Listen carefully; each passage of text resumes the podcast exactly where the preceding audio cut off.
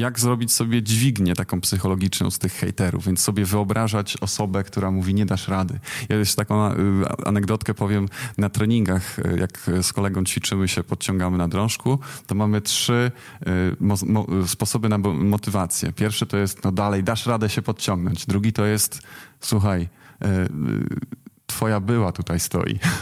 A trzeci to jest, twoja była stoi i mówi, tak myślałam, że nie da rady się pociągnąć. To trzecie jest dobre. I się, I się, śmiejemy teraz, ale to co Wojtek powiedział, jest hater, czy jest osoba, która gdzieś tam mówi, że na pewno nie damy rady, no to nie ma lepszej motywacji, żeby znaczy, działać. Też, to też mówią osoby zajmujące się hejtem, żebyśmy tak nie upraszczali, bo to jest jak gdyby, nie, nie, nie u wszystkich tak działa, to zależy jak bardzo silną masz konstrukcję. No. Mnie na przykład krytyka sprawi, a to ja wam pokażę nie podoba wam się, ty wam pokażę. Że mnie, że mnie się uda, wam się nie uda. Ale są osoby, które tą krytyka i hejt niestety może doprowadzić do dużo wielkich, smutniejszych rzeczy.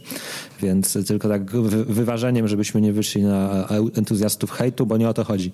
I też zależy, wiesz, od, od tego, jak, jak, jaką skalę ma ten hejt, bo ja rozumiem, że wasz, u was hejt to są pojedyncze wpisy, czy tam pojedyncze jakieś sytuacje, a są sytuacje, y, są momenty, w którym ten hejt jest po prostu zalewem. I, i... Ale to pamiętajcie, że można zawsze kasować. Nie trzeba czytać, tylko w sensie nie trzeba się zastanawiać, tylko można od razu skasować. Potem mało ludzi o tym pamięta, mam wrażenie. W sensie dla mnie na przykład to było dosyć dużym problemem przy pierwszych swoich hejterach, żeby żeby się przemóc jednak skasować i, i, i, uznać, dobra, idziemy dalej. Nie? A to ja może powiem jeszcze taką jedną rzecz, że wiadomo, no, pytanie, czy to jest taki konstruktywny, konstruktywna krytyka, która jest dobra, bo zawsze trzeba podchodzić do tego, a może faktycznie coś powinienem poprawić, się nad tym zastanowić, ale y, są osoby, y, poniekąd ja trochę do takich osób należę, która pod delikatną presją pracuje lepiej, czyli mnie zawsze deadline egzaminów motywował do tego, żeby w końcu się zabrać za to.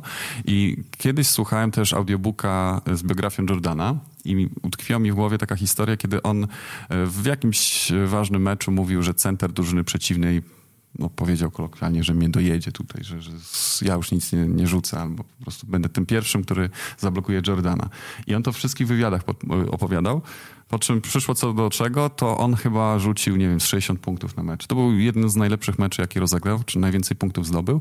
A później się dziennikarzom przyznał, że nie, ta sytuacja nigdy nie miała miejsca. Ja po prostu chciałem na sobie presję wyżyć, żeby jeszcze lepiej zagrać. Nieźle.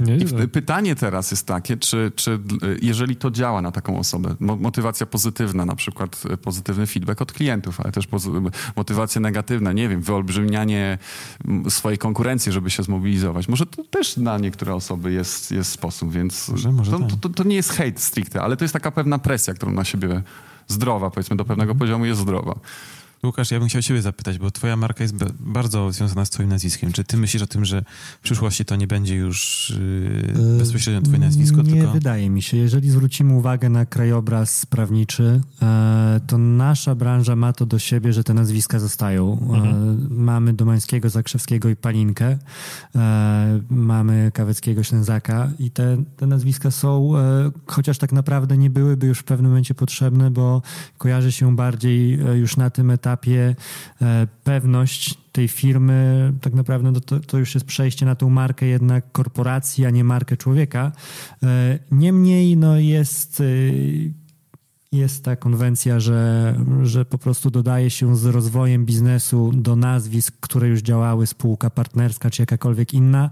E, I też wydaje mi się, że w tym, w tym kierunku e, szedłbym to jako ciekawostkę mogę właśnie powiedzieć od Was feedback zebrać.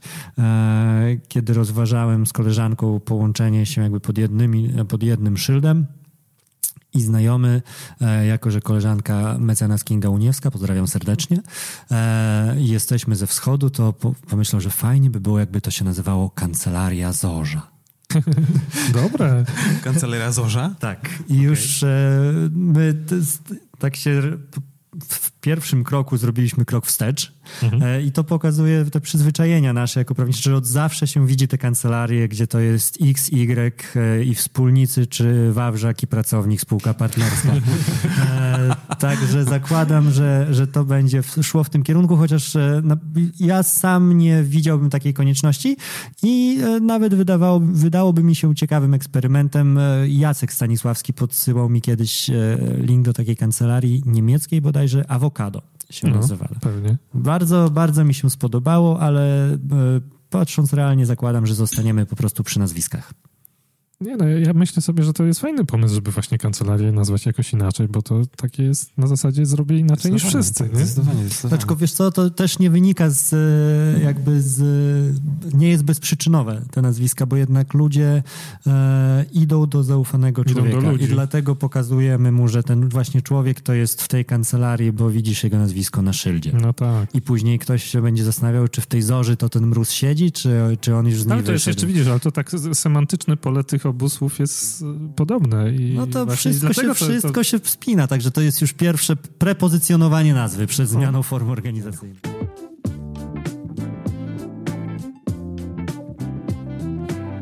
Chciałbym Ci serdecznie podziękować za wysłuchanie tego odcinka podcastu Poza Prawem. Jeżeli nas słuchasz na urządzeniu Apple, na iPhone'ie albo na iPadzie, to bardzo Cię proszę w aplikacji podcasty mm, oceń nasz podcast albo w iTunesie, jeżeli na Macu nas słuchasz, to oceń nasz podcast, e, kliknij pięć gwiazdek, napisz jedno zdanie, dlaczego uważasz, że to jest dobry podcast.